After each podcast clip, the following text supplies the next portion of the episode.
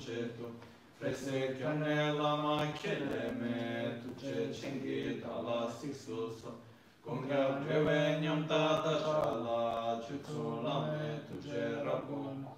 Uda sunghe nama gialle tu, ogni sogno e che salto brascio, che va con tu yanda la madan, gialle c'è chi per la lonce, sada lange yam terrazzone, Dorje çangel kopan yurto beşo Paküke kudan dagila Paküke sundan dagila Paküke kudan dagila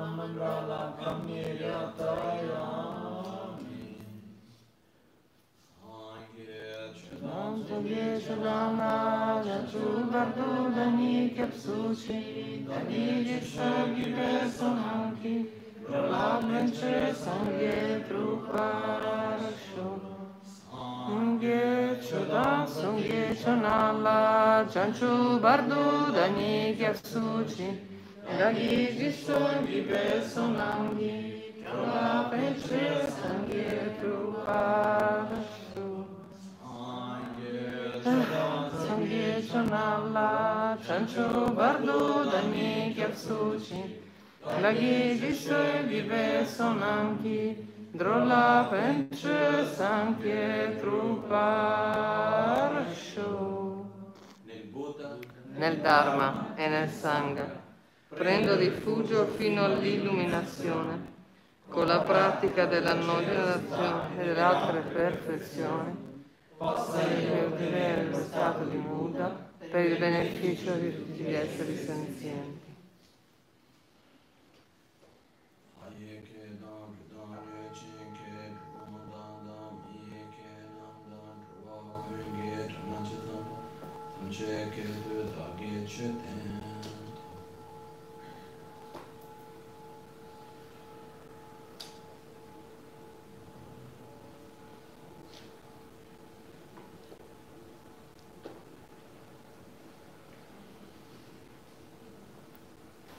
Essere oggi qui, tornare a fare il mercoledì al Cumpenal con a Milano ed è un piacere per tante ragioni.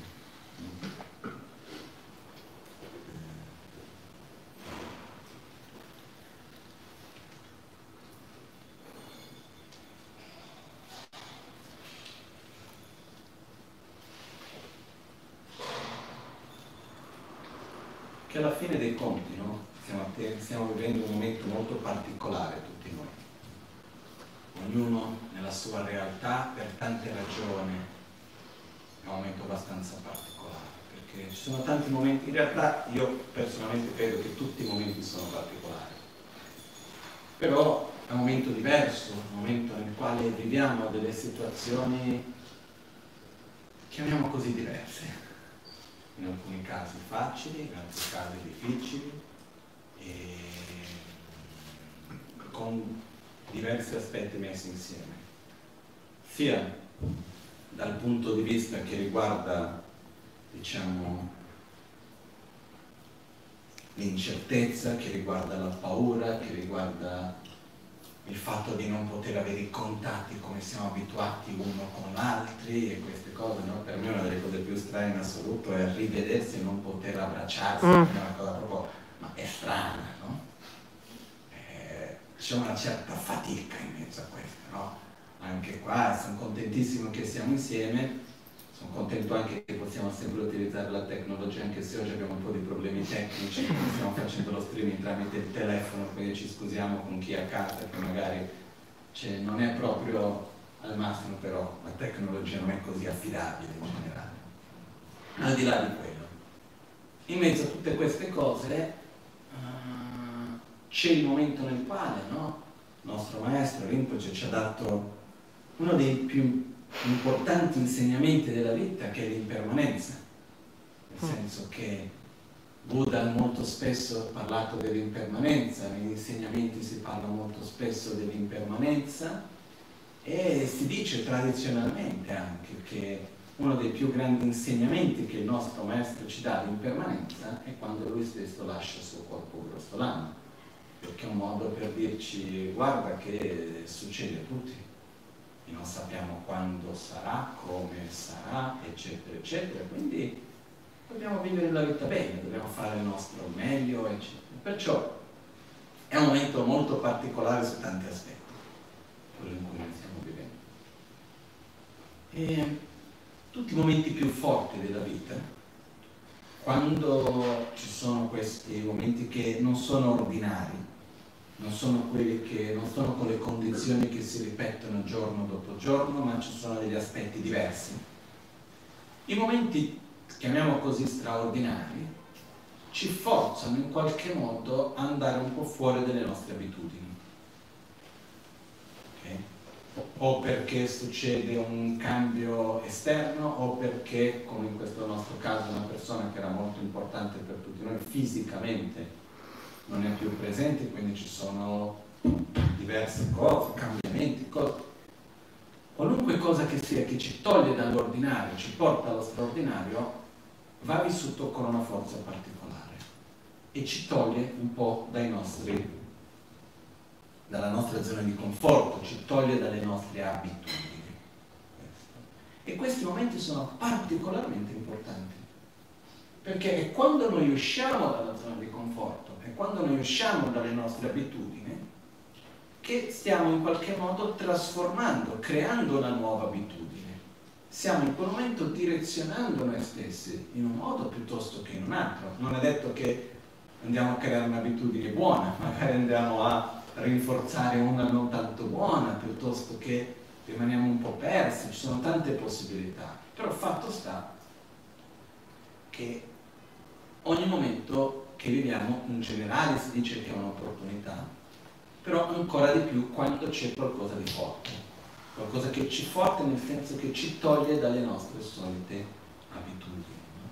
Io mi ricordo un po' di tempo fa una persona venne da me e mi disse ah questa persona non parlava di qualcun altro diceva ah sta passando un momento difficile e ha detto ah questa persona ha detto ah bene così imparerà qualcosa è un'opportunità crescerà eccetera eccetera. Io ho riflettuto per un attimo e ho detto no o meglio non è detto. Quando noi abbiamo un momento difficile è un'opportunità. Mm. Se noi andiamo a cogliere quell'opportunità o meno è un altro discorso. Però fatto sta che quando c'è qualcosa che ci dà uno schiaffo in faccia, ci fa un attimo svegliare, un attimo uscire dalla nostra normale quotidianità, ci possiamo chiedere cosa faccio, dove vado, rivedere un attimo noi stessi. E questa è una cosa molto importante. Però una delle cose che dobbiamo anche stare attenti in mezzo a tutto questo è che come tutte le cose dopo un po' uno si abitua. E la tendenza è che quando uno comincia ad abituarsi, le abitudini di prima riprendono. Quindi faccio un esempio qualunque. Magari ci può essere qualcuno che non è abituato a meditare, non è abituato a fare per esempio la pratica dell'autoguarigione in questo momento che la magari ci ha lasciato il corpo, magari noi diciamo no, devo praticare, devo fare, eccetera, eccetera, comincia con tanto entusiasmo, poi man mano che passano i giorni, dopo di un po' uno, ah vabbè, si prende già con altre cose, quando vede è tornato alle abitudini di prima. O magari che con questo discorso che abbiamo adesso del coronavirus e di tutto il resto che viene insieme, dopo di un po' di tempo che uno è rimasto chiuso, dato più tempo per riflettere, per rivedere le cose, vuole dare una certa direzione quando c'è il momento di più impatto, poi dopo di un po' si abitua, quella cosa che sembrava straordinaria diventa più ordinaria e dopo di un po' quando uno vede si lascia riprendere dalle abitudini precedenti.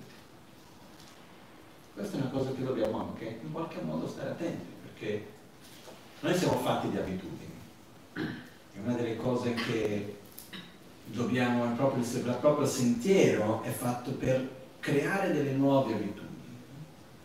Io questi ultimi periodi stavo riflettendo un po' di cose, no? Una domanda che mi sono posto, no? Qual è il compito di una guida spirituale? Qual è? È insegnare? No. Insegnare è facile, imparare possiamo mettere il video, guardiamo il video. No? Io quando mi metto a ricordare i miei maestri, posso fare una distinzione tra i miei insegnanti e i miei maestri, se volessimo usare questa parola. Le cose che mi hanno insegnate più profonde, che mi hanno toccate più profonde, sono state di solito fuori dal contesto di insegnamento formale addirittura sono cose che tante che non ci sono neanche parole. Però insegnare anche, però più che insegnare, è il compito di guidare, è il compito di spesso ricordare. Ricordare tramite l'esempio, tramite la parola, in tanti modi, no? Uno dei modi più efficaci e più difficili di insegnare, di guidare spiritualmente, di trasmettere il Dharma, che non vuol dire necessariamente dare gli insegnamenti formali, è quello che in tibetano viene chiamato Jame uh, Lugi Namchul Gune Chedeba, che vuol dire trasmettere il Dharma in modo non verbale tramite i, le manifestazioni delle, degli aspetti, delle apparenze fisiche. Ossia, io quando ero in monastero ogni tanto quando si faceva il dibattito su varie cose, si arrivava a questo punto che un po' ragazzini si mettevano un po' a scherzare, ma come fa uno a insegnare il Dharma senza usare le parole, deve usare le mani, fare i segni, fare le facce, come fa? La realtà è che lo fa come? Con il proprio esempio. Ci sono delle persone, come nel caso di Danagacci, che in realtà non aveva bisogno delle parole, bastava la sua presenza. E con la sua presenza riusciva a trasmettere cose che magari possiamo passare anni a studiare. Quello che succede è che ci sono modi di imparare che poi quando al momento uno non capisce neanche di aver imparato, di aver compreso, di aver ricevuto. E poi piano piano, anni dopo, può magari guardare e vedere che conosce qualcosa e non ha mai ricevuto un insegnamento formale di quella cosa. No? È un po' come, guardando da un punto di vista più ordinario, così per dire, ognuno di noi impara tante cose dai nostri genitori, dal contesto in cui cresciamo, da tante cose senza prove. Cose buone e cose non buone buone e cattive abitudini per dire, no? Però quando vediamo abbiamo, andiamo a reagire in un certo modo, andiamo a pensare in un certo modo, andiamo a fare certe cose, ma chi mi ha insegnato questo? Quando andiamo a vedere c'era qualcuno che aveva quel comportamento, aveva degli aspetti che ce li ha trasmessi, senza utilizzare le parole a tutti gli effetti.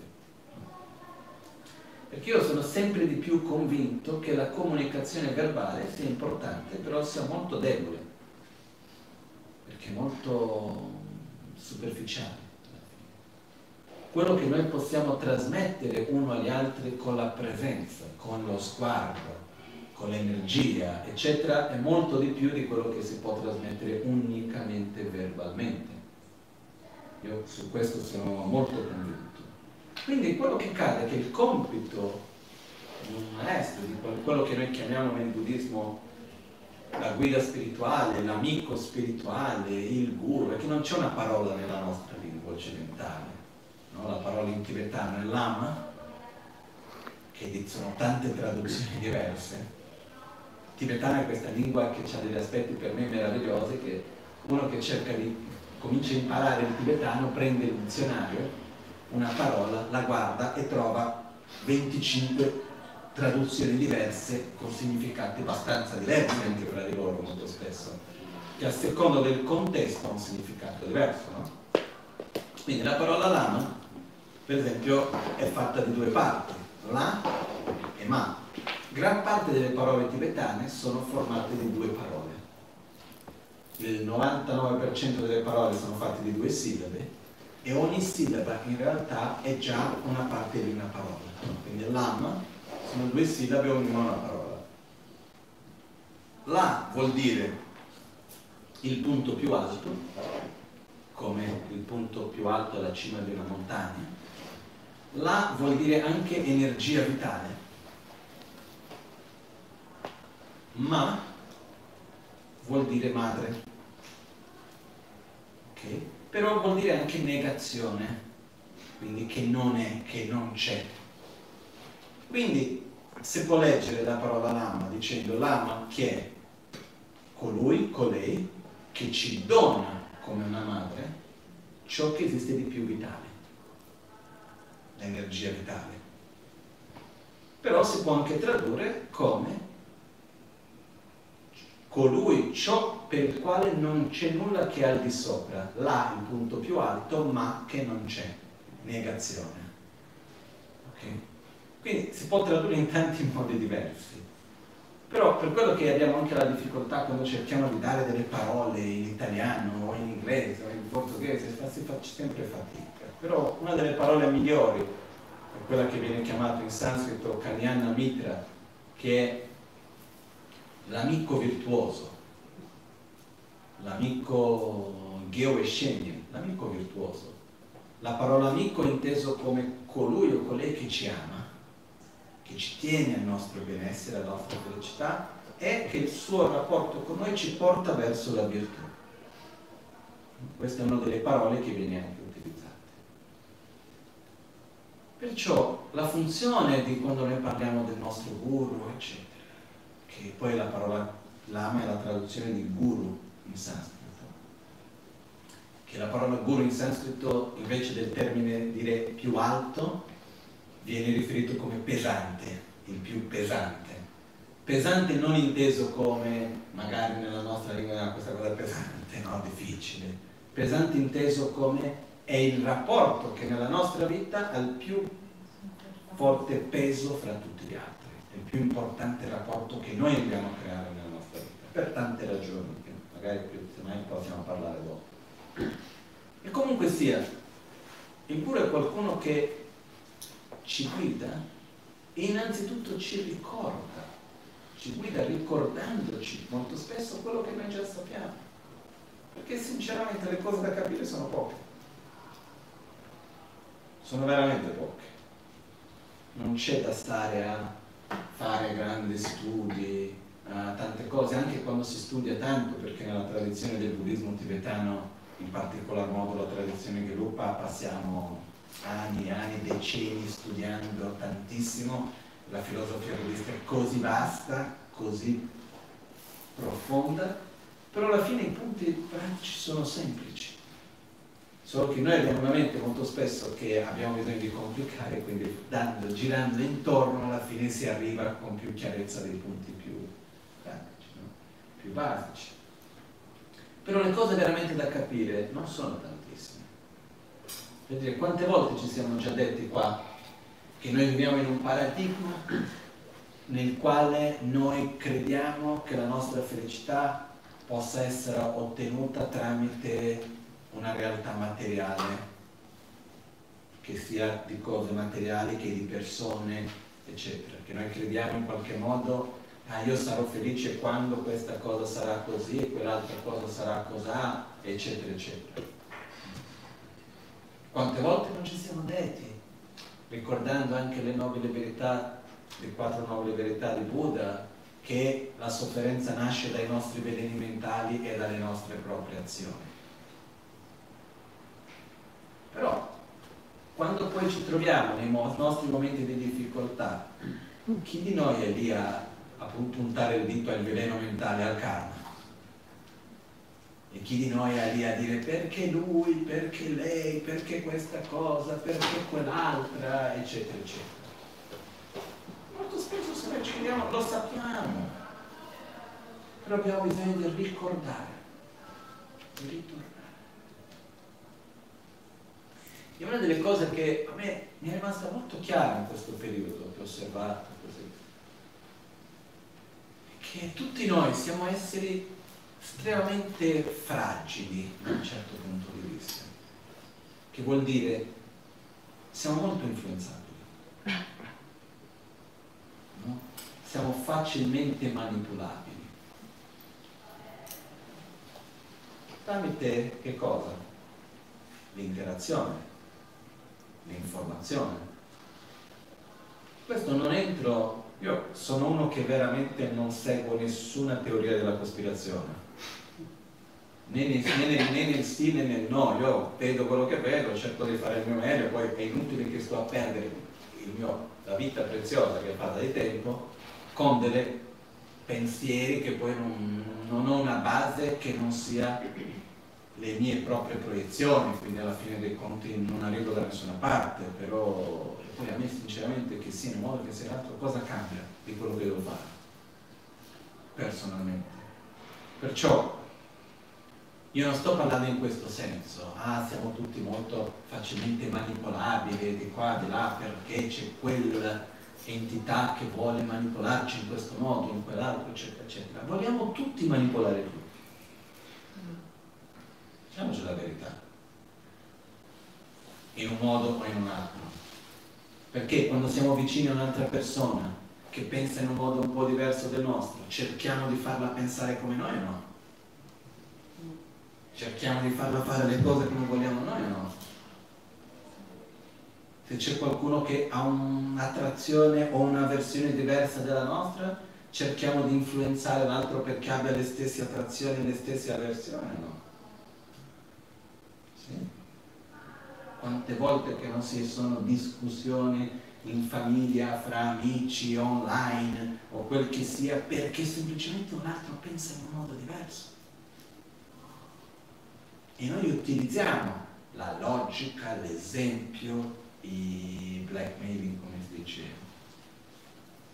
tutte le varie forme di Ricatto. ricatti materiali, morali e di ogni genere per cercare di manipolare l'altro. Scusate se sono così diretto. Però si fa questo o no? Magari non utilizziamo la parola manipolare, possiamo dire per influenzare, per cercare di eh, far capire. Però alla fine cosa stiamo cercando, cosa stiamo facendo? Utilizzando i mezzi a nostra a disposizione per cercare di direzionare l'altro in un modo piuttosto che in un altro. Da questo punto di vista potrei dire che no, quello che io faccio è manipolare. No? Far capire una cosa, un'altra, guidare tramite una logica per portare a vedere il mondo in un modo simile di come io lo vedo, perché io personalmente, dalla mia esperienza, utilizzando la mia propria ragione, eccetera, da quello che io ho imparato nella mia visione di mondo, mi sembra coerente, mi sembra che funzioni. E quindi io voglio condividere questo agli altri, non sto lì a imporre nulla a nessuno, però in qualche modo, se vogliamo utilizzare questa parola, si va a manipolare. Manipolare nel senso di interagire per portare verso qualcosa. E, e non è che sia una cosa necessariamente negativa. Quello che non va bene in questi casi è quando questa interazione, chiamiamo manipolazione, avviene principalmente con uno scopo che non prende in considerazione il benessere dell'altra persona. Quindi io voglio qualcosa da te. Cosa voglio da te? Io voglio denaro, voglio riconoscimento, voglio ottenere i miei desideri, voglio che le cose siano come io voglio, voglio piacere, voglio qualcosa per il mio proprio scopo personale individuale. E veramente, veramente, in fondo, se tu stai bene, se tu stai male, se quello che io ti sto dando ti fa bene o non ti fa bene, non è quello che mi importa, non è la mia priorità. Sì, ti voglio bene, però vabbè, la mia priorità è un'altra. In questo caso, se noi andiamo a manipolare l'altro senza prendere in considerazione come priorità il bene dell'altro, è una cosa che secondo me non va bene. Questo è uno dei punti importanti. Però c'è il punto di partenza di quello che volevo dire, è che tutti noi siamo facilmente manipolabili. Questo mi ricorda anche una frase che la ce ne ha dette diverse volte, che veniva dalla pratica di Kurukuma. In questa pratica c'è questo verso specifico che quando abbiamo preparato insieme con Rinpoche la Sadhana qualche anno fa, non c'era nel testo originale, lui lo sapeva a memoria, l'ho scritto e l'abbiamo messo dentro, che dice Halumi Sodan Doksen Denpa Malupa Wang Tu Dute Kanyin Chin Chögin Du Rumorze Halumi Sodan le divinità che sono i Deva, chiamate reami dei dei, quindi i Deva, esseri umani e, e principalmente gli esseri umani. La, no, I Deva, i Naga e principalmente gli esseri umani. Halumi Sodan. Duxen Demba Malupa, no, Halumi Soda, no, Deva, i Naga, gli esseri umani, principalmente, principalmente si può collegare con la verso dopo, Duxen Demba Malupa, tutti coloro che sono presi da cattive intenzioni. Duxen Demba Malupa. Wang Tu Dute Kanyin Chin, possano loro essere sotto la mia influenza, sotto il mio potere, e seguire le mie istruzioni. E così diventare dei recipienti sani per accogliere e ricevere il Dharma. Quindi che cosa vuol dire? Possa io influenzare l'altro in modo di poter guidarlo a ciò che fa bene a lui. E questo è il simbolo che viene in questa divinità che è chiamata Kurukule, che è il simbolo della seduzione, in cui va a sedurre l'altro, ma per il beneficio dell'altro, non per un proprio beneficio egoista.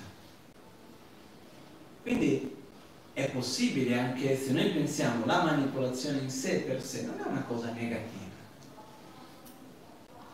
Se io vado a manipolarti, ossia vado a direzionarti per qualcosa che fa bene a te e lo faccio con l'intenzione del tuo benessere, che ben venga, no? Io mi piacerebbe, chiunque vuole manipolarmi in questo modo, grazie. Quello che succede però è che dobbiamo essere consapevoli che noi siamo facilmente manipolabili tutti noi. Veramente.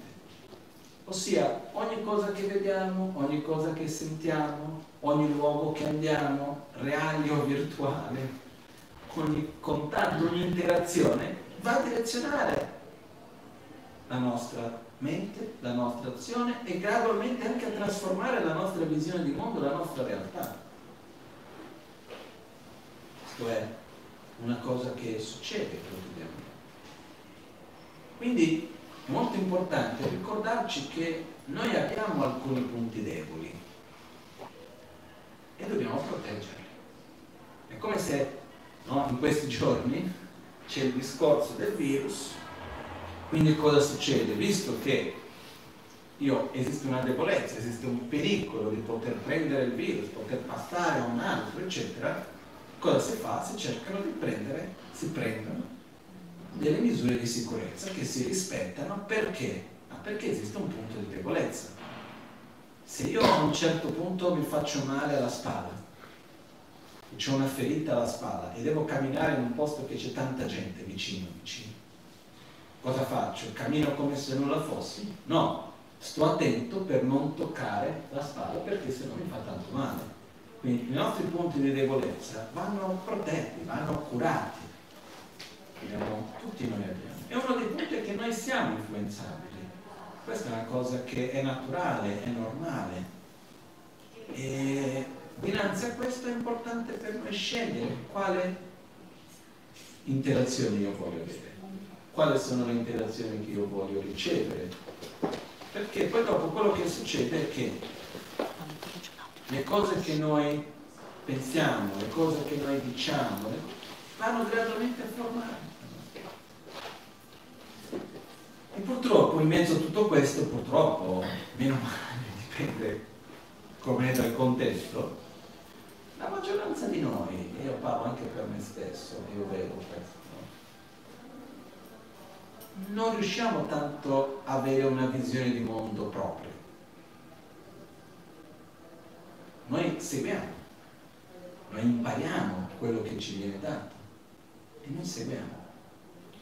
E se noi vediamo storicamente, quello che è successo è che fino a un po' di tempo fa, non, po', non è poco tempo, stiamo parlando di un processo che va nei secoli, la visione di significato nella vita alle persone partiva da che cosa? da un qualcosa che va, andava oltre l'individuo. Quindi prima c'era una visione più forte di quello che era il sacro, di quello che era una visione della volontà divina e quindi uno viveva per quello, c'era un discorso dei dei, c'era un discorso della volontà divina, c'era un qualcosa che andava oltre l'individuo. Poi abbiamo passato un periodo nel quale c'era la cosa più importante era la patria, la cosa più importante era il collettivo a un altro livello. E siamo arrivati a un momento nel quale la cosa più importante è l'individuo. La cosa più importante nel senso di che cosa rende una vita significativa.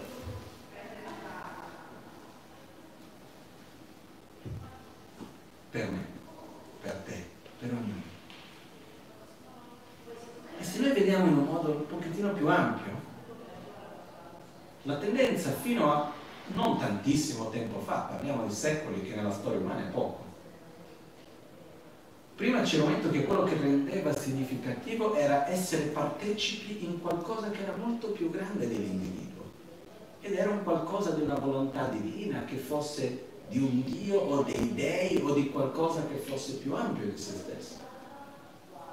Poi c'è un momento nel quale quello che rendeva la vita significativa era anche morire per la patria, fare qualcosa, quindi vivere per qualcosa, essere partecipi in qualcosa che comunque va oltre l'individuo. E noi viviamo oggi un momento nel quale quello che rende la vita significativa è fare quello che io voglio.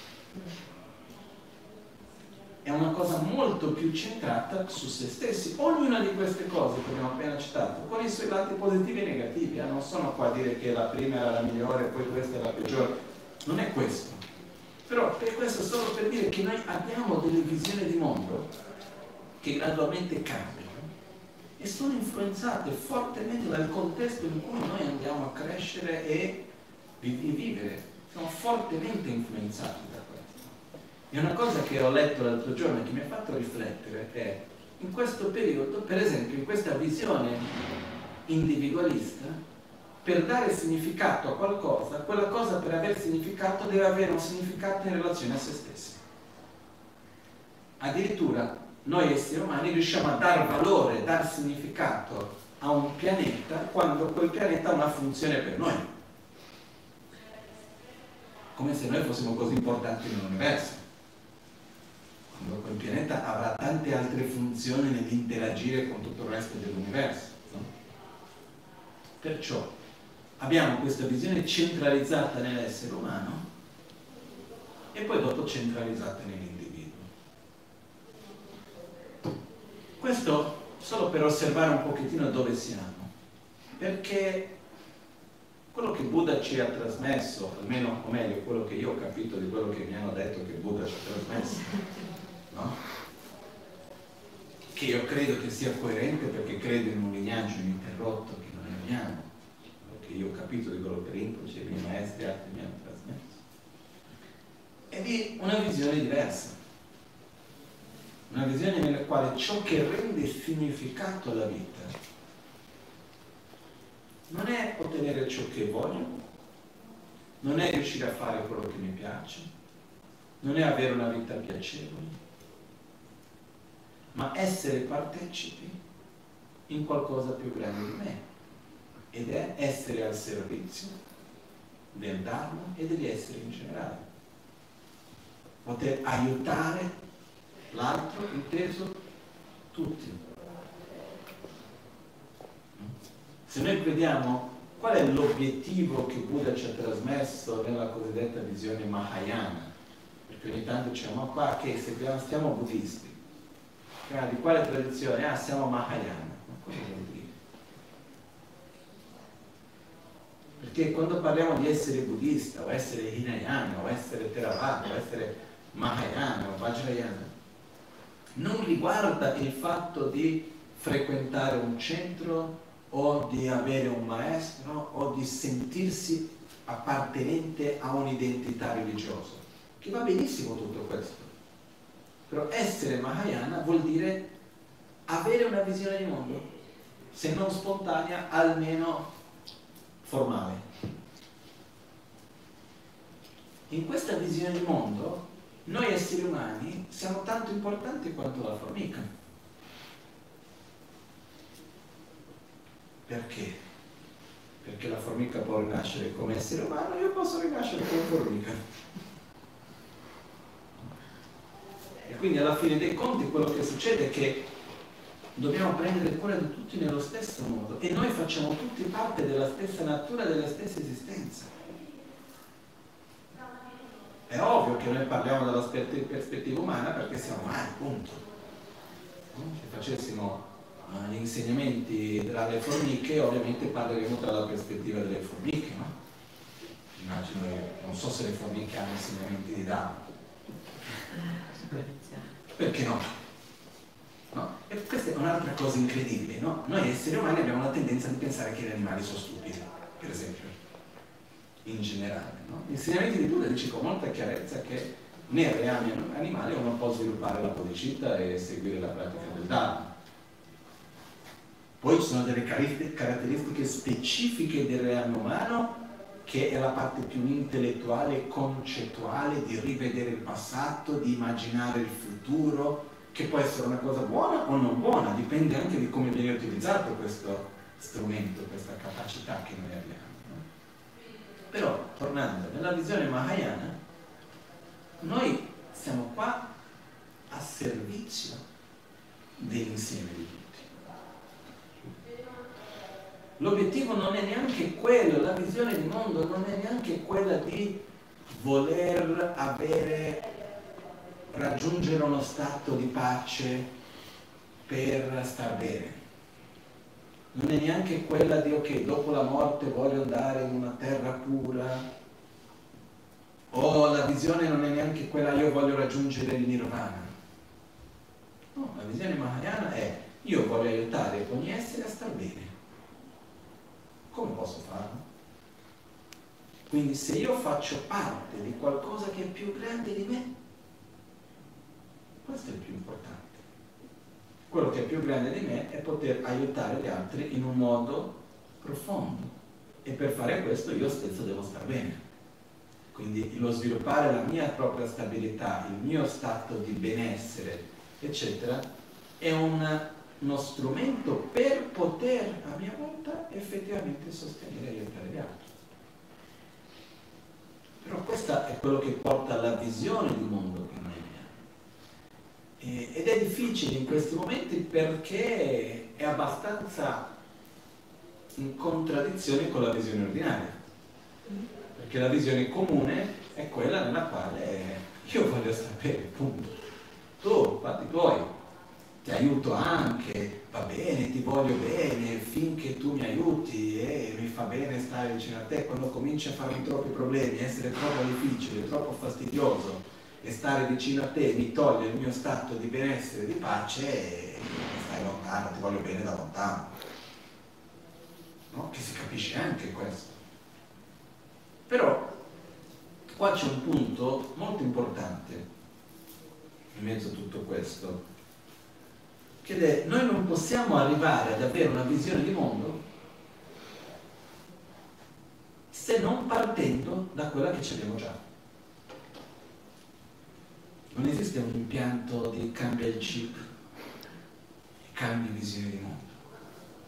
Non esiste la possibilità di un giorno all'altro essere qualcosa di diverso.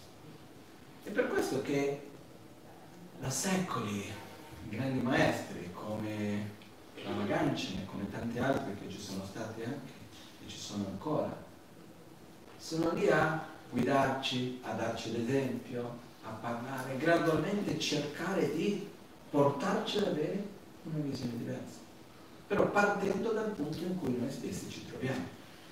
Perché uno dei punti per me più chiari è fra tutte le persone che ho potuto conoscere in questa vita, e ne ho conosciuto di persone, ne conosco ancora tante, e molto spesso le persone quando vengono a parlare con me, io riconosco tante persone senza le maschere, perché nella società normalmente una cosa è chi sono io fra i miei amici, la mia famiglia, le persone più vicine, un'altra cosa è come mi manifesto nei vari contesti sociali e formali, no? Come questa cosa, che come va tutto bene, va tutto bene. Dentro uno sta lì, sta per scoppiare, mille problemi, sta male, eccetera, eccetera. E comunque lo standard nella società è quello di sorridere e dire che va tutto bene. Meglio così che dire che va tutto male. Però quello che succede è che io ho avuto l'opportunità, ce l'ho ancora, di diverse persone conoscerli senza le maschere formali. E le persone più gioiose che ho conosciuto, ma non della gioia del, parlo della gioia di, come si può dire, no, dello scherzo, questa cosa di allegria che va benissimo, ma che parlo di persone più stabili più in pace con se stessi e con gli altri, che stanno meglio tra tutti, ne ho conosciute alcune per la mia famiglia. Sono state tutte le persone che ci sono ancora alcune per fortuna, però sono tutte persone che veramente la loro priorità è il bene dell'altro. E che si occupano di aiutare gli altri, dove la priorità non è unicamente se stessi. E le persone, più siamo in generale, più siamo focalizzati, centrati nell'io e nel mio, nella propria autogratificazione, più la vita diventa difficile e più la nostra felicità diventa fragile.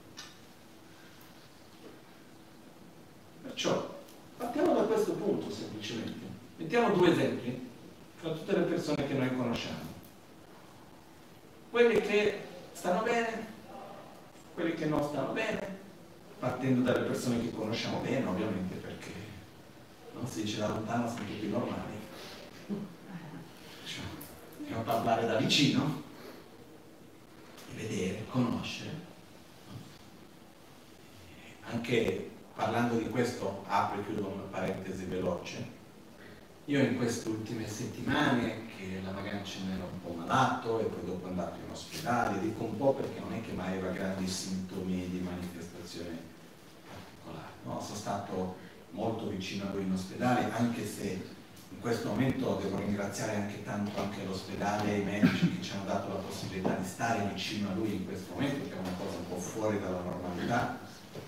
E in questo momento sono stato lì tante, tante, tante, tante ore, giornate, notti intere lì vicino con lui, eh, fino all'ultimo.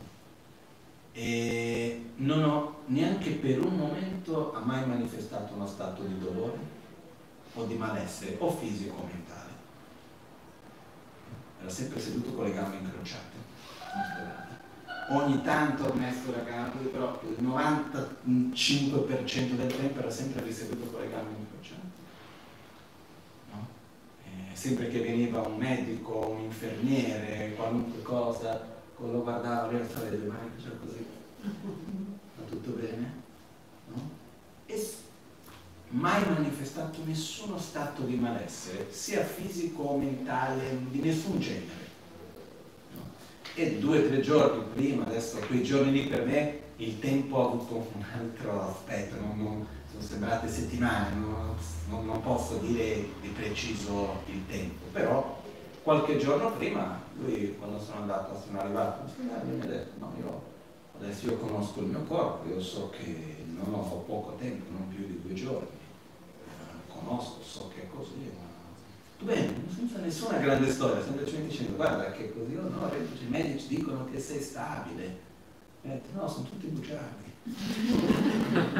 lui diceva non perché sono bugiardi nel senso cattivo, ma perché loro hanno la loro visione. Lui ha detto so io com'è il mio corpo, no? conosco io com'è. E, però quello che volevo dire è che in tutto io ho visto Rinpoche in situazioni veramente difficili, fino all'ultimo momento, che vuol dire il proprio corpo che perde la forza, ossia di una malattia, eccetera, eccetera, e anche momenti dal punto di vista te, della relazione, di situazioni di difficoltà di vario genere. È sempre stata una persona stabile, gioiosa, sempre. e anche altri maestri che ho conosciuto e altre persone che sempre che mantengono questa gioia, questa stabilità. Le persone che hanno più saggezza, a, hanno dato, a che cosa hanno dato priorità nella loro vita? A servire gli altri. Danno la stessa importanza a uno e all'altro. E a saper servire con con saggezza, perché anche lì, no? che cosa vuol dire essere compassionevole? Agire con compassione, avere compassione. Non vuol dire avere una reazione emotiva forte dinanzi alla sofferenza dell'altro. Avere compassione vuol dire agire a secondo di quello che l'altro ha bisogno indipendentemente se sia piacevole o meno, se l'altro piace o no. Io ho compassione di te dal momento nel quale io faccio per te quello che tu hai bisogno. È quello che bisogna di saggezza insieme con la compassione, non basta solo volere. Certe volte io credo che quello che tu hai bisogno invece è quello che non hai bisogno. Questo ogni tanto succede, no? Però il punto che voglio solo arrivare è quello che quando ci guardiamo intorno, le persone più gioiose e più sagge sono quelle che dedicano la loro vita agli altri. E quelli che sono più sofferenti di solito sono quelli che sono più centrati in se stessi. Lascio a voi la scelta di chi si qui. Quale esempio di vita? E qua non, rientra, non c'entra nulla con religione o buddismo, questo c'entra con cosa vogliamo noi, sta bene o sta male. Quale esempio vogliamo seguire? Perché la vita passa. Questa è un'altra cosa che per me è diventato questo ultimo periodo, mi ha dato un certo, una certa scossa per modo di dire, però mi ha fatto pensare seriamente. No? Come si dice, il futuro diventa presente. No? E, e il passato ormai non c'è più. Le opportunità che una volta c'erano non ci sono, ci sono altre le condizioni che avevamo adesso non ci sono. No? Io mi ricordo che quando c'era un'iniziazione di lingua io spesso dicevo approfittate, no? poter ricevere questa iniziazione, eccetera, eccetera. No? Quindi sono condizioni, adesso ci sono altre condizioni. Eh, va bene, fa parte della natura delle cose, però fatto sta che la vita Fatto sta che e noi in qualche modo dobbiamo crescere. Crescere vuol dire, intendo dire, essere responsabile delle nostre proprie azioni e della nostra vita fare qualcosa. Io questo ho avuto un momento qualche anno fa che per me è stato molto forte in questo senso. Ed è stato quando sono stato la penultima volta che sono andato in Tibet, che ho trovato il mio maestro in Tibet che era invece Cacelo San Finso, che poi ha lasciato il corpo un paio d'anni fa, io ho una memoria per gli anni, per il tempo veramente scarsa, io magari dico un paio d'anni, magari sono passati 4, 5, non lo so, o magari uno, perciò non, non fidatevi di me quando vi dico le date queste cose. Fatto sta che la penultima volta che sono andato da lui, volevo lì per chiedergli degli insegnamenti, lui mi ha dato tantissimi insegnamenti, veramente centinaia e centinaia di ore di insegnamenti. Io ieri per caso stavo guardando tutte le registrazioni audio che diceva di lui gli insegnamenti che mi ha dato non finiscono più, c'è una quantità enorme di cose che lui mi ha dato. E che periodi che andavo lì, di un mese, tre mesi, eccetera, faceva da un'ora a quattro ore al giorno di insegnamenti, quindi sono tante cose. Però al di là di questo, la penultima volta che sono andato, lui non mi dato, era, stava già abbastanza invecchiato, non aveva tanta energia, poi lui mi ha detto un certo momento, detto guarda, io ti ho già dato quello che tu hai bisogno, quello che potevo insegnarti, ti ho insegnato, magari sono qualche piccole cosettine, però ti ho dato tutto quello che tu hai bisogno. Adesso tu non devi essere più lo studente, devi passare a insegnare e praticare. No? E io lì ho avuto una sorta di lutto, per non dire, dire no, è così bello essere lo studente. È così bello poter essere davanti al maestro, cioè sono qua per imparare, in qualche modo scaricare un po' la propria responsabilità. E lui lì mi ha detto poi l'anno dopo, lui l'ho, l'ho visto una volta ancora, e, però per pochi giorni, e poi è venuto lui. Ed è questo, ci sono momenti nel quale noi dobbiamo veramente prendere sulle nostre mani e mettere in pratica. Perché è come se quando c'è qualcuno che è sempre lì per ripetere la cosa per noi, per essere lì per darci la mano, eccetera, eccetera, è come se ci fosse sempre il tempo per farlo. Da parte nostra, lo sforzo, il movimento. Però in realtà il presente è adesso.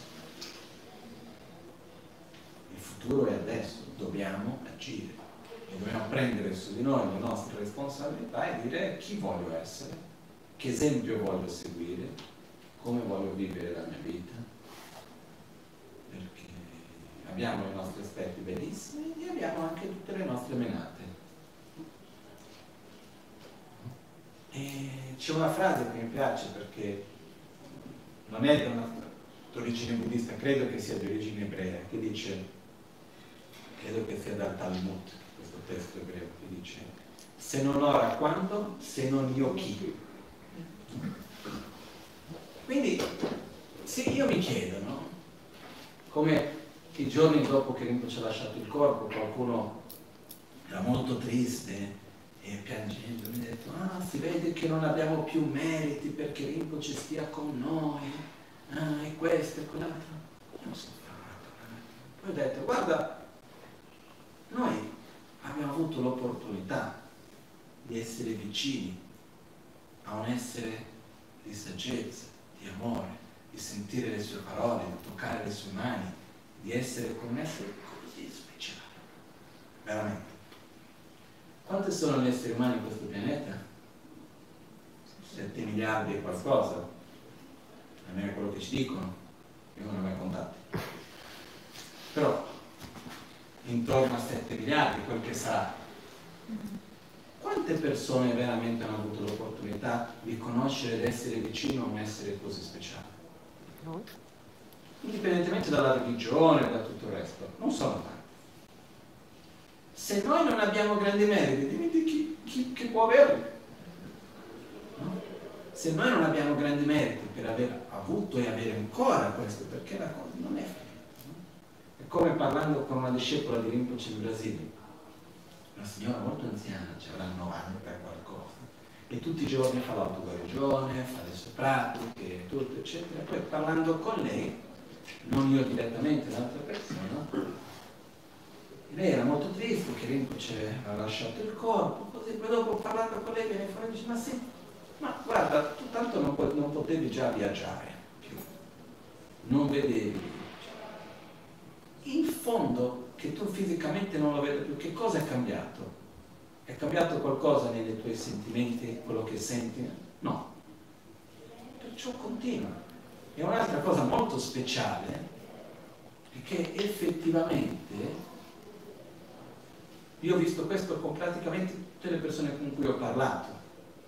Quando uno si mette a pensare è un po' diverso, ma quando uno si mette a sentire, Rinpoche non ha lasciato quella sensazione di vuoto. Questa è un'altra cosa molto speciale, perché di solito non succede così. Di solito anche energeticamente si sente un vuoto, si sente una e per tutti è successo il contrario. Quindi noi abbiamo ancora questa opportunità, non è che è una cosa che è finita. Quindi dinanzi a questo, se non siamo noi fortunati, ditemi voi chi. Però abbiamo un'opportunità meravigliosa. Se noi che siamo qua insieme, che abbiamo avuto, che abbiamo ancora, abbiamo avuto e abbiamo ancora questa opportunità unica, non possiamo sprecarla. Non possiamo lasciarla passare come se nulla fosse. Io non sto dicendo che lo stiamo facendo, eh? Io credo che stiamo utilizzando almeno le opportunità che abbiamo, però dobbiamo consapevolmente dire se non ora quando e se non io chi per praticare Dharma. Perché che altre condizioni ha bisogno, sinceramente? No. Ci sono tre condizioni necessarie per seguire bene il sentiero spirituale, per crescere interiormente, non per praticare il Dharma, in altre parole. E avere qualcuno che ci guida correttamente. Ci abbiamo. Um, avere il minimo delle condizioni materiali. E abbiamo, perché se io non ho da mangiare, come faccio? Quindi ci abbiamo e avere voglia di praticare. Ci abbiamo. Voglia di praticare si manifesta, diciamo così, in tre modi principali. La pratica si manifesta tramite la pratica della meditazione, ossia recitazioni, visualizzazioni, la cosiddetta sadhana pratica come l'autoguarigione e altre pratiche. Questa è una parte della pratica c'è un'altra parte che riguarda la moralità, che riguarda prendere degli impegni e mantenerli. Perché anche questa è una cosa molto importante, perché io ho il momento in cui vado a meditare, il momento in cui vado a recitare i mantra, in cui vado a direzionare la mia mente in un modo virtuoso, positivo, poi ho il momento in cui sono con la famiglia, sono con gli amici, sono al lavoro, sono in tanti momenti no? diversi. In questi momenti è molto importante dare una giusta direzione alla nostra condotta fisica, verbale e mentale. Ed è qua che gli impegni che noi prendiamo sono molto importanti. E poi c'è la terza forma che viene chiamata la visione. Questi sono i tre punti, che è meditazione, condotta e visione. La visione vuol dire la nostra visione di mondo, quindi imparare, conoscere e gradualmente direzionare la nostra mente per una visione di mondo più coerente e seguire quello che ci viene trasmesso, insegnato, eccetera, se noi riteniamo che sia coerente è forzato di nulla. Però queste sono le tre modalità per praticare il Dharma. E noi abbiamo le condizioni.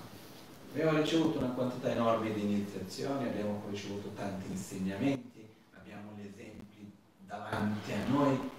Adesso quello che è importante è che non possiamo assolutamente, come si può dire in italiano, in inglese è outsource. Sì, è come quando una società ha un certo compito e lo delega a un'altra società esterna. No? Non possiamo delegare il nostro sentiero spirituale. Non possiamo fare outsourcing, cioè io pago e tu fai per me. Sarebbe comodo, no? Non possiamo mica fare come un monastero in Tibet e poi in India, che è il monastero di Gyume, il collegio tantrico di Gyume, dove tutti i monaci dopo un certo numero di anni devono dare un esame e chi non riesce a dare l'esame viene espulso dal monastero. E c'è da memorizzare dei testi molto lunghi. Negli periodi si vede che c'è stato qualche momento in cui c'era qualcuno che non riusciva a dare l'esame, però non era neanche una persona da non essere più nel monastero, hanno trovato lo scamotage. Ed è, qualcuno può dare l'esame per me. Perciò arriva il momento del mio esame, io sono lui e c'è il mio rappresentante, il mio sostituto. Quindi lui dà l'esame per me, no?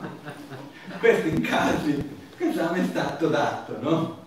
Perciò purtroppo questo con la pratica spirituale non si può fare. Ok, no, lui, lui ha smesso di arrabbiarsi per me. No, fa lui per questo non è possibile. Anche se noi abbiamo tutti Buddha insieme con noi che dicono vai, forza, siamo noi. E come pratichiamo? Con la meditazione, con la condotta e con la visione. Questi sono i tre punti in cui dobbiamo direzionarci. Quello che voglio dire con tutto questo è che nella nostra vita ci sono momenti belli, momenti difficili, ci sono cose che vanno come vogliamo, cose che non vanno come noi vogliamo. Questo fa parte della vita. Io non ho mai conosciuto nessuno a cui andasse tutto sempre bene. Mai. E ho conosciuto e ne conosco di gente. Veramente. E perciò questo non è l'importante. L'importante non è tanto se il la giornata è stata piacevole o meno, se la settimana è stata piacevole o meno, se questo periodo di lockdown è stato piacevole o meno, o è ancora piacevole o meno, o come l'ho passata, l'hai passata bene? L'importante è cosa ho imparato, chi sono io alla fine. Ho creato delle nuove abitudini buone o no? Sono più stabile o meno stabile? Chi sono io dinanzi a quello che ho vissuto e che cosa ho potuto dare agli altri? Questo alla fine è quello che secondo me è più importante. Perciò, come una volta che mi sono un po' lamentato con un amico anni fa, mi ha detto, eh sai, è difficile, eh? Guarda, c'è una situazione particolare, ha detto, eh, no, è difficile. E lui mi ha detto, eh, sin da quando tu hai voluto una vita facile, quello che tu vuoi è una vita significativa. Ed è vero. Ed è la cosa bella è che quando noi togliamo la priorità, quando noi diamo le giuste priorità, le cose si mettono a posto. Quando l'importante cosa è praticare il Dharma, con la meditazione, con la condotta, con la visione. Poi, se nel frattempo è difficile, è faticoso, ma tanto la vita è difficile e faticosa, se non è per una cosa per un'altra. Scusate se lo metto così. Però è importante di utilizzare la vita in un modo che sia significativo. E questo dà una gioia molto molto particolare, speciale. Quindi, ritornando all'inizio di quello che stavamo dicendo, qual è una delle principali funzioni del nostro? È quella di essere l'esempio di una vita significativa, di darci, farci vedere il sentiero. Il sentiero non è unicamente quando ne parliamo i cinque sentieri, i dieci gumi, eh, formale, è il nostro obiettivo di vita, la direzione che diamo alla nostra vita. Nella base cosa c'è? L'amore, la compassione. Veramente sentire dal profondo l'importanza di ogni essere. Questa è una delle cose più importanti che secondo me dobbiamo ricordare e dobbiamo seguire. Perché io sono sicuro che tutti quelli che hanno conosciuto Rinpoche e che lo conoscono indirettamente hanno il loro cuore toccato, la loro vita viene toccata. E adesso tocca a me dire ok, fammi seguire quell'esempio. Rinpoche c'è una forza stravolgente. Io mi ricordo quando arrivava magari da un viaggio di 17 ore, non lo so, quei viaggi lunghissimi, tipo arrivava da, dalla Cina, dall'Indonesia, e un po' tutti, vado in gomma, cioè, domani magari, no? un attimo riposarsi, non lo so, eh, un attimino, no. Non è, ma non era stanco, era stanco. Ma era l'obbligo? No. Cos'è che gli dava la forza? L'amore che aveva per ognuno. In ogni momento. C'era un momento che mi ricordo che eravamo in Tibet, ha raccontato qualche volta. Erano, era tardi, era più o meno le due di notte, qualcosa del genere, non mi ricordo bene l'orario, ma era più o meno verso quelle ore lì. Dopo una giornata intera parlando con le persone di ogni genere, la stanza della Magancia era sempre strapiena di persone da tutto il Tibet che venivano uno per una cosa, un'altra per un'altra, tutto il giorno lì eravamo tutti stanchi. E dopo di tutto questo era andato via l'ultimo, ok, finito per oggi, ok. E no, devo andare a vedere questa persona. No, qua, dico, c'è, è per una stupidata la tua pazienza, ho usato io il termine in quel momento, è infinita, però il tuo corpo ha un limite, magari dormire, riposarsi ogni tanto, si ride, no? E se vuoi vado io lì a parlare, era, per, era veramente per il pretesto era una stupidata, una persona che semplicemente aveva bisogno di essere rassicurata e bisogno di affetto dal mio punto di vista. Però il pretesto era ok, puoi dare domani l'affetto, adesso vai a dormire, no? E Rinpoche mi guardò e mi disse una cosa che mi ha colpito profondamente. Lui mi ha detto, noi diciamo tutti i giorni possono tutti gli esseri avere la felicità e le sue cause, possono tutti gli esseri essere liberi dalla sofferenza, dalle sue cause e così via. E poi quello che ha più bisogno lo prendiamo cura. E detto, dai andiamo, non ci accompagnare. Ed è questo, è il fatto di riuscire veramente a dare importanza, vedere l'importanza. E se noi vediamo, Rinpoche non è mai stata una persona che ha in qualche modo, come si può dire, avuto sensi di colpa del proprio piacere o del proprio stato di benessere o di qualcosa, non qualcosa di questo genere, al contrario. Uno degli insegnamenti che Rinpoche ci ha dato fino all'ultimo, importante, lo dico queste cose poi magari un altro momento non si dimentica anche di dirle, una cosa breve. pochi giorni prima che Rinpoche andasse in ospedale, aveva già un certo livello di difficoltà respiratoria e faceva fatica in qualche modo anche a camminare e così via, per fatica, non è. E quindi a quel punto uh, Rinpoche voleva a tutti i costi scendere da camera sua due piani, piano, no? due piani di scale per andare a mangiare. Portiamo il cibo a casa infinite volte hai mangiato in camera, non è che è una cosa, ma gli piaceva anche mangiare come fanno tutti i tibetani seduto con le gambe incrociate e mangi qua, fai fatica a scendere, no, no, no, no, no, vado. C'è tutta la vita una grande qualità era quando lui si metteva una cosa in testa nessuno se la toglieva. O lo convincevi con tutte le ragioni, era che no, vado, vado, ma come? Ma di qua, là, lascio stare tutto l'intorno della situazione. E a un certo punto si chiede, ma perché? Viene qualcuno e dice, ma guarda, il tuo corpo in questo momento fa una fatica enorme. Ma perché vuoi scendere a tutti i costi? Need enjoy. Punto. No, per piacere. E questa è una cosa che anche mi piace sempre insegnare, anche fino all'ultimo, need enjoy. No? Sta bene, vivere bene, Enjoy come si dice in italiano? Eh, gioire. C'è bisogno di gioire, godere la vita. No? Di godere la vita. E questo era una cosa anche così, sai, anche nel momento più critico, dobbiamo godere la vita. Questa è una cosa anche, per quello che dico, Rinpoche ha sempre dato priorità a tutti quelli che ha avuto. Noi? No? Anche quando è andato in ospedale che cosa ha chiesto da casa quando abbiamo avuto la possibilità di andare lì? I cuoricini per regalare alle persone.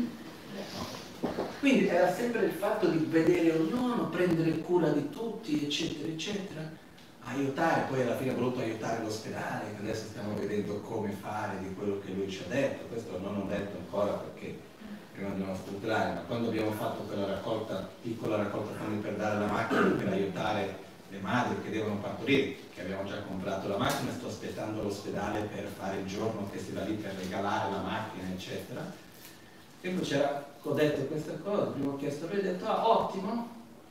E poi in quel momento l'Unione Buddista aveva fatto una donazione all'ospedale, dedicato anche a di Rinpoche e così via.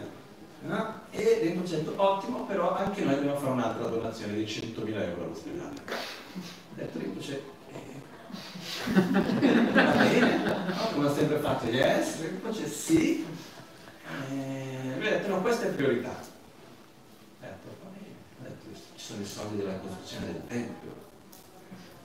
Lui ha detto no, questa è priorità, dobbiamo aiutare.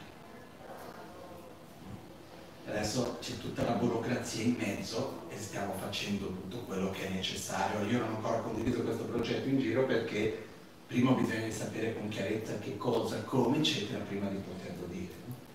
Ma questo solo per dire che Rinpoche ovunque andava era sempre lì con quella attitudine sempre di voler aiutare ovunque fosse, però allo stesso tempo godersi la vita. Non è che perché sono per aiutare gli altri devo vivere la mia vita con un peso. Al contrario. E quindi questa è una cosa che è veramente importante seguire gli esempi, quindi vivere la vita bene, dobbiamo gioire, godere in tutti i momenti, si vedeva, no? Rinpoche ha sempre avuto questa cosa di enjoy, di godersi la vita, di star bene, dalle cose più semplici, più piccole. E allo stesso tempo di prendere cura di ognuno con una caratteristica molto importante che tanti di noi molto spesso la sottovalutiamo che è quella di non giudicare la sofferenza dell'altro.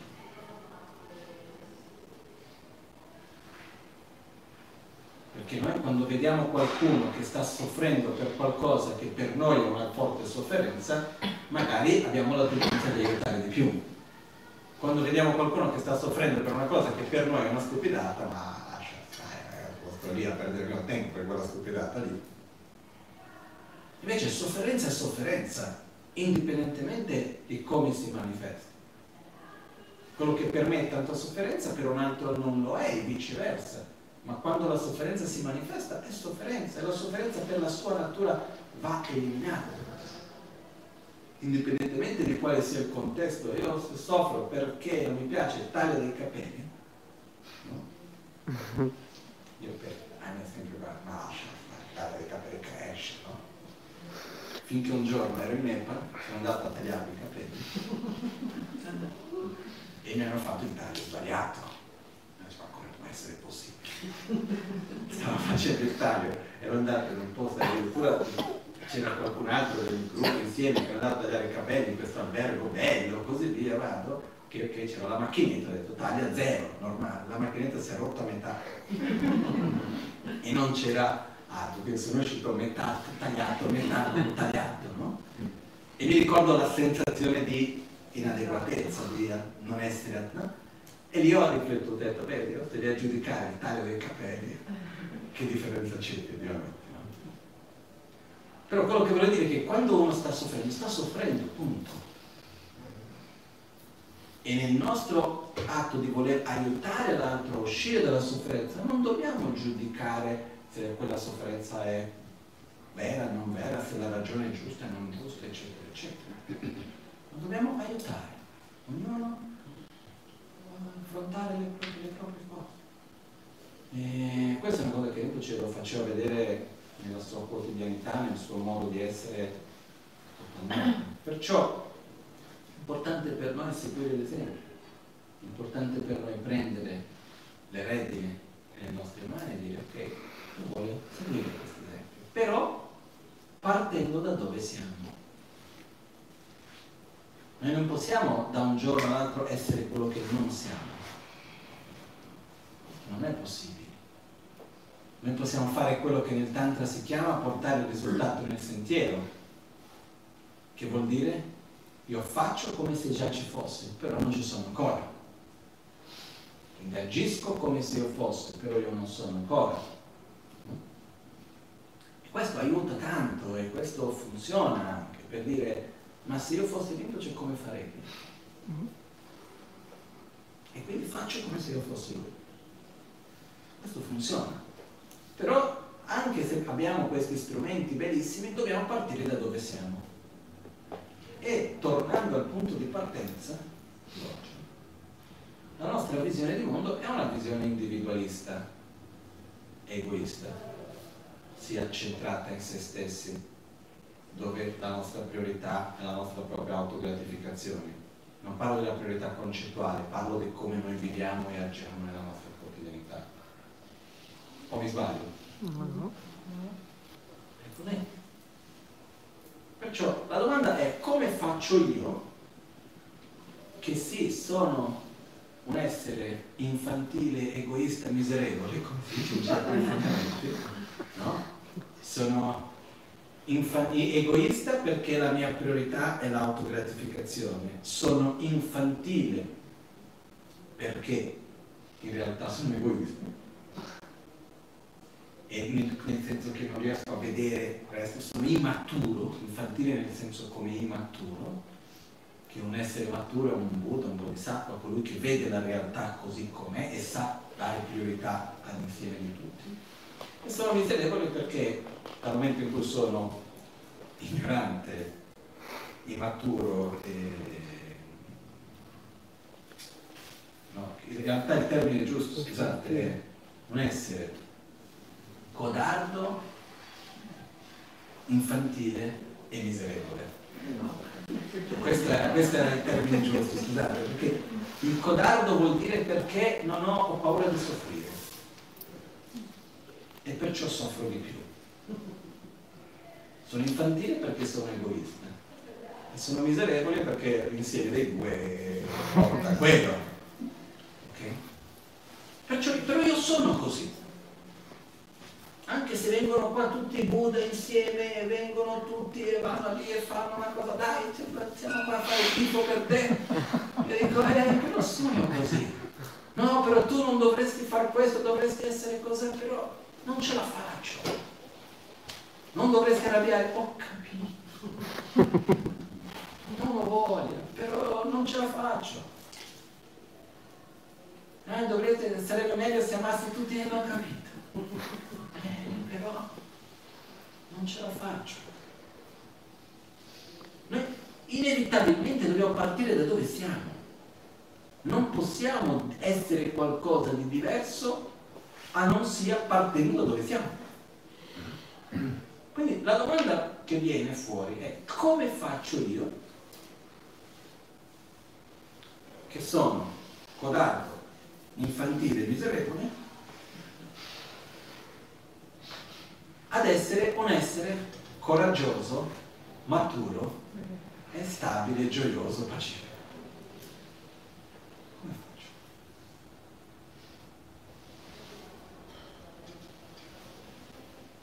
In altre parole, come faccio io ad essere un essere altruista se sono egoista? L'errore che facciamo spesso è che noi crediamo che io possa diventare un essere altruista andando a, come posso dire, a incolpare l'egoismo. Non dovrei essere egoista, che cattivo sono, questa è una brutta cosa, non va bene. In qualche modo andando proprio come se fosse con un senso di colpa contro di noi che quel comportamento non va bene. Perché? Perché da un punto di vista idealizzato abbiamo una visione che ci hanno trasmesso che io idealmente dovrei essere altruista perché è quello che ho imparato, quello che mi è stato detto, eccetera. Questo non funziona. Fino a un certo punto aiuta, ma non veramente non funziona. L'unico modo che io vedo veramente per riuscire da uno stato in cui io sono, andare a un altro, uno stato egoista, andare a uno stato altruista, è comprendere a livello non concettuale, ma gradualmente, profondamente dentro di me, che egoisticamente parlando è meglio per me essere altruista. Io voglio star bene, veramente, sono egoista, almeno cerco di farlo bene, no? Faccio quello che veramente mi fa star bene. E la cosa più incredibile che si trova negli insegnamenti di Buddha, nel percorso che Buddha ci ha dato, è che si utilizza l'egoismo stesso per arrivare all'altruismo in questo processo e quando non ha visto riesce a superare e andare oltre. Noi dobbiamo appoggiarci sul luogo dove siamo, dobbiamo appoggiarci sul nostro essere del momento presente, non possiamo a un certo punto rinnegare il nostro essere e voler essere una cosa diversa, non è possibile. Dobbiamo partire da quello che siamo, perciò dobbiamo accogliere la nostra realtà e direzionarci per quello che vogliamo essere, per seguire l'esempio che abbiamo davanti a noi. Questo è importante. Perciò il punto è qual è l'esempio che voglio seguire, come voglio essere. Quella è la cosa meglio per me. La bellezza di poter incontrare qualunque persona e non essere più a paragonarci con gli altri, non essere più a dividere gli altri fra amici e nemici, non essere più né nell'attacco né nella difensiva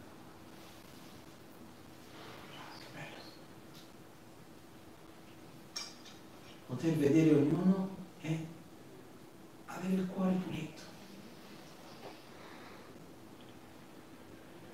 Bene. Quindi noi riconosciamo che questo è quello che io voglio, questo è il meglio per me. E con questo noi andiamo verso quella direzione. È importante, noi non dobbiamo partire con o meglio, non dobbiamo cercare di seguire un percorso che è basato in un senso di colpa e in un'auto, come si può dire? Non è un'autocritica, però, eh, no, chiamiamo così. Ma invece è, dobbiamo sognare, vedere avanti, con tanta fiducia in se stessi dire io ce la posso fare. Ed è quello che io voglio. Perché la forza che ci spinge nella vita è il desiderio quella che ci spinge. E l'avversione.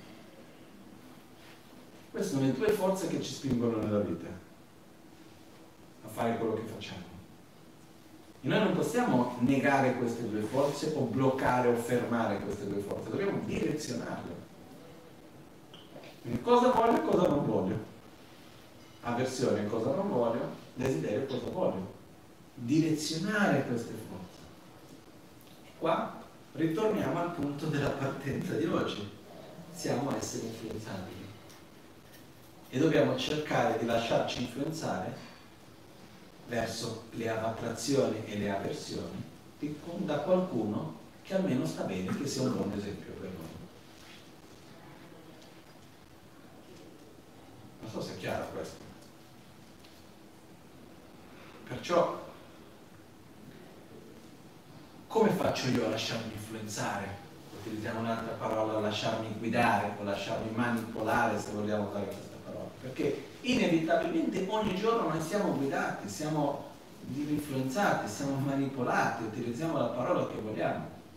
Ancora di più nei tempi d'oggi dove c'è un aumento non indifferente di interazione tramite il mondo digitale, le media sociali, eccetera, eccetera. C'è un aumento di interazione, o mi sbaglio?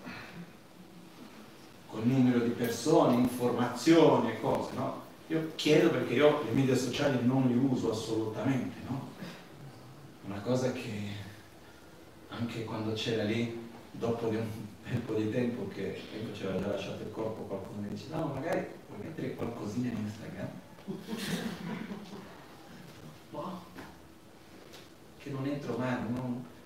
e alla fine, ok, alla fine ho detto, ho messo lì la preghiera una frasettina è la preghiera che aveva registrato Geshe Losson Prinzuk con la preghiera di veloce ritorno di Rinpoche. Però una foto di Rinpoche, però il fatto era questo io non sono abituato in questo mondo, non, non conosco, non entro, non, non ho mai avuto interesse, ehm, non ho. Però quello che io osservo è che questo aggeggio potente come lo chiamiamo di cellulare, no? mio padre ha sempre detto non è un telefono, è un computer che funge da telefono. No? Anche qua dipende dalla visione. Quello che succede che cos'è? Aumenta in un modo enorme il nostro contatto con la nostra interazione con diverse idee, diversi punti di vista, diverse informazioni, immagini, suoni, concetti, sentimenti. Aumenta tantissimo più forte è l'interazione che abbiamo, più facilmente siamo influenzati e manipolati. Questo è quello che succede. Se abbiamo qualcuno, qualcuno a fianco a noi che ci ripete la stessa cosa tutti i giorni, prima o poi entra. Poi sono più persone che ripetono la stessa cosa, entra ancora di più.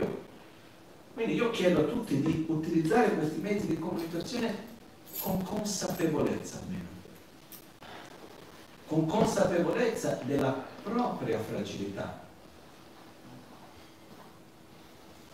Quando io vedo qualcosa, quello mi influenza. Quando io scrivo qualcosa, quello mi influenza. Quando io dico qualcosa, quello mi influenza. Influenza che cosa? La mia propria visione di mondo. Qual è la visione di mondo che voglio avere? Chi voglio seguire? Da chi voglio essere influenzato? Tanto lo devo essere comunque non essere influenzato da Papon Carinpoce leggendo Liberazione nel palmo della mano, vuole essere influenzato dalla Magancia facendo la pratica dell'autoguarigione, o voglio essere influenzato da due. Fatto sta che è una scelta che noi abbiamo. E questo il compito del guru è anche quello di influenzare, di manipolare, di guidare, se vogliamo usare una parola più bella. Però è un compito nei tempi d'oggi ancora più difficile in parte, perché c'è una concorrenza enorme.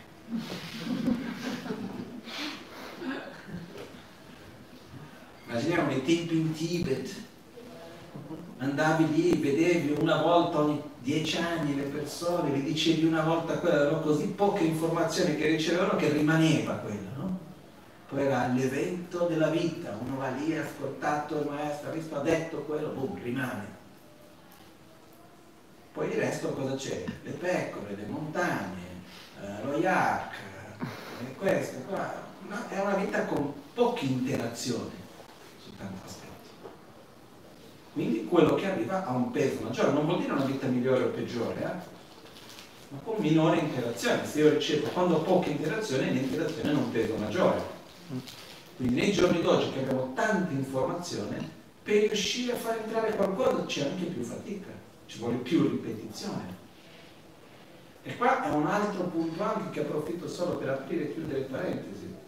Se noi vogliamo riuscire a avere una buona visione di mondo e riuscire a comprendere bene le cose, dobbiamo creare spazio. Per questo dobbiamo imparare anche a stare in silenzio. In silenzio non vuol dire di non parlare, non sentire, ma anche non leggere, non vedere. No? Non sarà così difficile prendere una settimana senza il cellulare. Non lo so. Sicuro ci saranno le crisi di astinenza, però... Sto scherzando. Però è così importante. Perché quando noi abbiamo meno informazioni sappiamo dare più spazio e più valore a quello che riceviamo. E abbiamo più capacità di digerire, di comprendere, di osservare. Perché se no sto lì a meditare, ma parte la mia attenzione è in quell'oggetto lì, che è sul silenziatore, zzz, vedo la lucettina, e la mente è lì. Secondo me uno dei brutti segni della dipendenza al cellulare è che quando non si sveglia la prima mente non è possono essere sangue c'è non so che c'è non là la prima mente è il cellulare questo è un brutto segno comunque al di là di questo quello che io volevo solo concludere è che abbiamo un'opportunità meravigliosa insieme sono molto contento di essere oggi qui, di poter riprendere. Ma mi dispiace che non possiamo essere in tanti, però sono contento che siamo qui. Mi dispiace che non possiamo ancora abbracciarci, ci arriverà quel momento dove quando si potrà faremo la giornata dell'abbraccio. No. Però sono contento di essere qui insieme. E una delle cose grandiose che Rinpoche è riuscito a fare e io ho conosciuto tanti maestri dentro il contesto del buddismo tibetano e io non ho visto altri che sono riusciti a fare come lui, pochi, molto difficile, molto raro, è di riuscire a creare un contesto che ci sia continuità a quello che lui faceva. Io ho conosciuto grandi maestri, veramente sia a livello di conoscenza che di realizzazioni, persone incredibili, parliamo di Geshe Eshe Wanchuk, parliamo dell'abate di Tashilun con India Kachenro sono sopra tutti i due maestri di Lama Ganchen, grandi personaggi, persone veramente incredibili, però che quando hanno lasciato il corpo in qualche modo c'era continuità nella pratica dei suoi discepoli, però non c'è stata continuità nel suo lavoro e nella comunità in questo senso, era un po' la cosa, svanita in qualche modo. Mentre quando noi vediamo, Rinpoche ha, ha preparato tutti noi per tanti, tanti, tanti anni in modo che ci sia continuità. Questa è una cosa molto. Perciò noi continueremo, come abbiamo sempre fatto, a praticare, a seguire il nostro percorso, a condividere gli insegnamenti con gioia. Questo è molto importante. E quello che io chiedo è questo, che non sprechiamo questa opportunità che abbiamo perché è troppo bella. Come ho detto prima, se non io, chi, se non ora, quando? Perché se sto ad aspettare che un giorno, quando, qualcosa, per che cosa? Se non io, chi, se non quando, che cosa? Meditare, avere una condotta direzionare la mia condotta e direzionare la mia visione. Queste sono le cose che dobbiamo fare più che qualunque cosa in questo contesto. Come dicevo, sono molto contento di poter riprendere mercoledì qua e continueremo così andiamo avanti insieme. Okay? Io volevo ringraziare tutti perché è proprio il fatto che no? siamo insieme con, uh, non solo con le azioni ma anche con il cuore, con i sentimenti, che è quello che anche dà gioia e dà forza per fare tutto quello che noi facciamo. Questa è una cosa che per me è molto molto importante. Quindi veramente ringrazio tutti. E io so che per me è molto diverso essere qui a fare mercoledì avendo delle persone davanti a me oltre che la telecamera, è una differenza enorme. Lì ogni tanto c'era qualcuno da me, però comunque diverso. Quindi questo per me è una cosa che ho visto che faccio una fatica abbastanza grande se non c'è questa interazione, questo scambio e tutto il resto. Okay?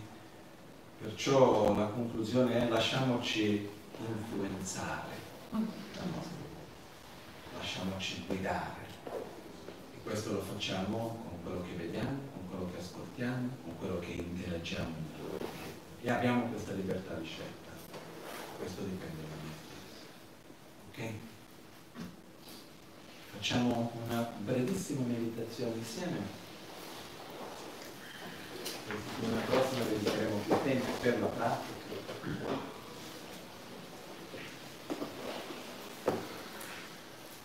Faremo adesso una breve pratica di Guru Yoga, che è una delle pratiche più importanti che c'è, e anche il momento in cui ci aveva lasciato il corpo era la pratica che uh, Ciccian Rinpoche, che poi è ancora ed è stato veramente di un aiuto e un supporto incredibile.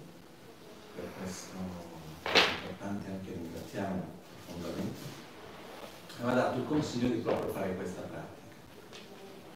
Uh, invece di stare a spiegare, vi guido direttamente nella pratica, quindi ci sediamo con la schiena dritta.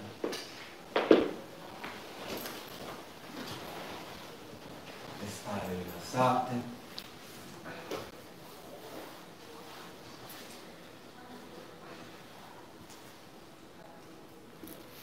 La testa leggermente in avanti.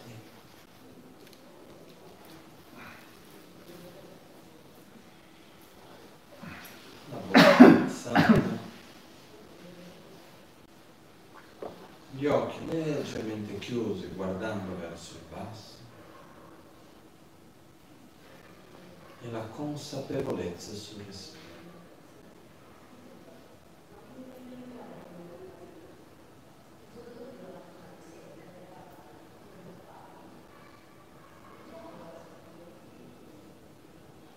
porgiamo la nostra attenzione sul nostro proprio respiro.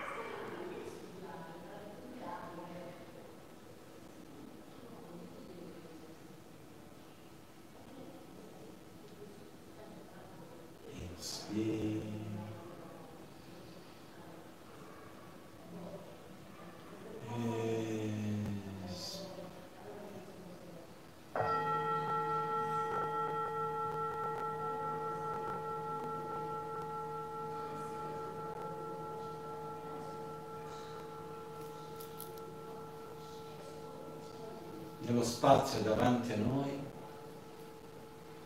sorge Guru Buddha, un aspetto come il nostro Guru. Guru Buddha ci sorride.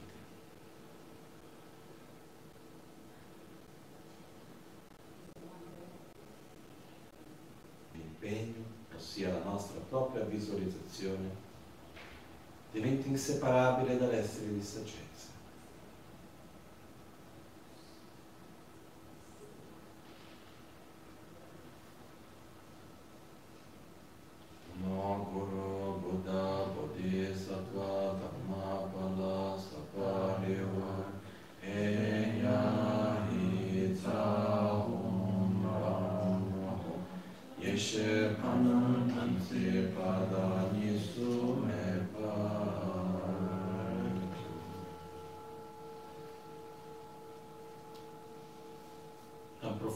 Cuore chiediamo a Guru Buddha di benedirci.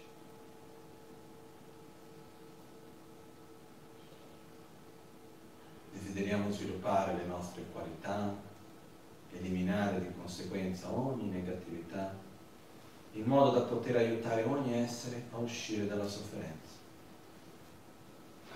Sviluppare la saggezza per eliminare l'ignoranza, la soddisfazione, per eliminare il desiderio limitato,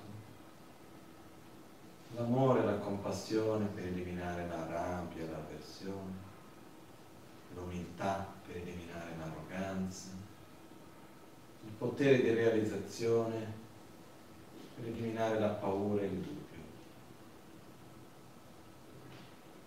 Dai cinque chakra di Guru Buddha. Si emanano raggi di luce che si assorbono nei nostri cinque chakra, portandoci le sue benedizioni, le nostre qualità si rivitalizzano, i nostri veleni mentali gradualmente scompaiono.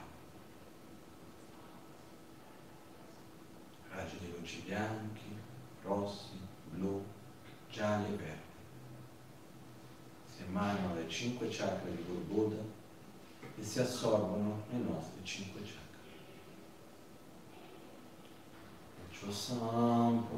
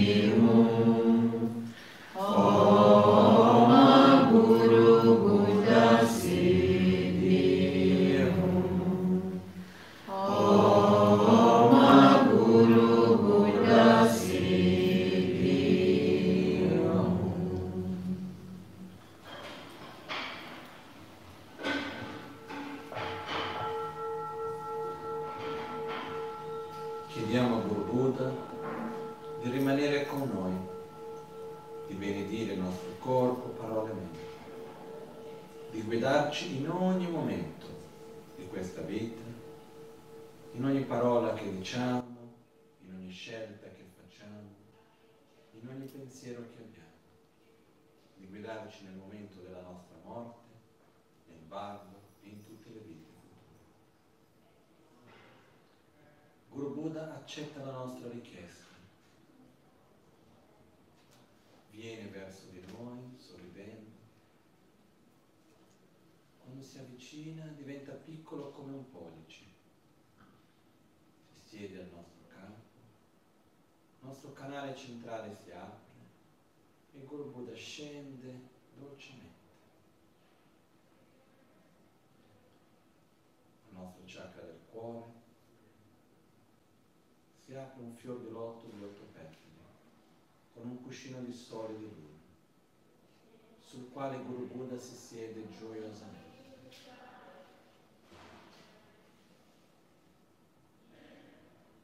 Il nostro corpo, parole e mente molto sottili diventano inseparabili da quelli di Guru.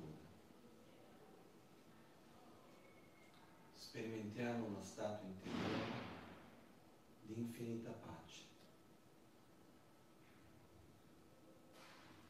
Immaginiamo per un attimo che la nostra mente diventa inseparabile da quella di Guru Buddha. Sentiamo quello che Guru Buddha sente. Sentiamo un amore infinito, uno stato di pace profondo, una saggezza non concettuale porta ad essere in armonia con ogni cosa.